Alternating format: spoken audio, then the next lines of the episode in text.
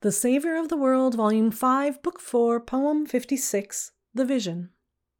He went with singing heart and fond desire to see the face had blessed him in the dark, to find a vent for all that glowing fire of love at his heart. He watched, he listened. Hark! Was that his voice? By sight he could not mark the man in the crowd who, speaking, bade him see, but as he went he sang like any lark. So good it was a seeing man to be, so good to walk the world in great expectancy. But when true love awakes in any heart, another heart attending feels the glow. None seeking Christ can have a lonely part. To seek who seeks him, quick the Lord doth go. The Lord of love, full surely doth he know when one desires him as the water brook, the hunted stag solicits.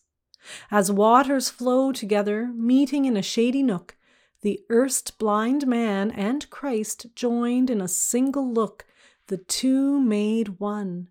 Christ met him on his quest whom he had gone to seek, and asked him straight that question which to answer is the hest laid on each son of man, nor bid him wait for help should come to ease his poor estate.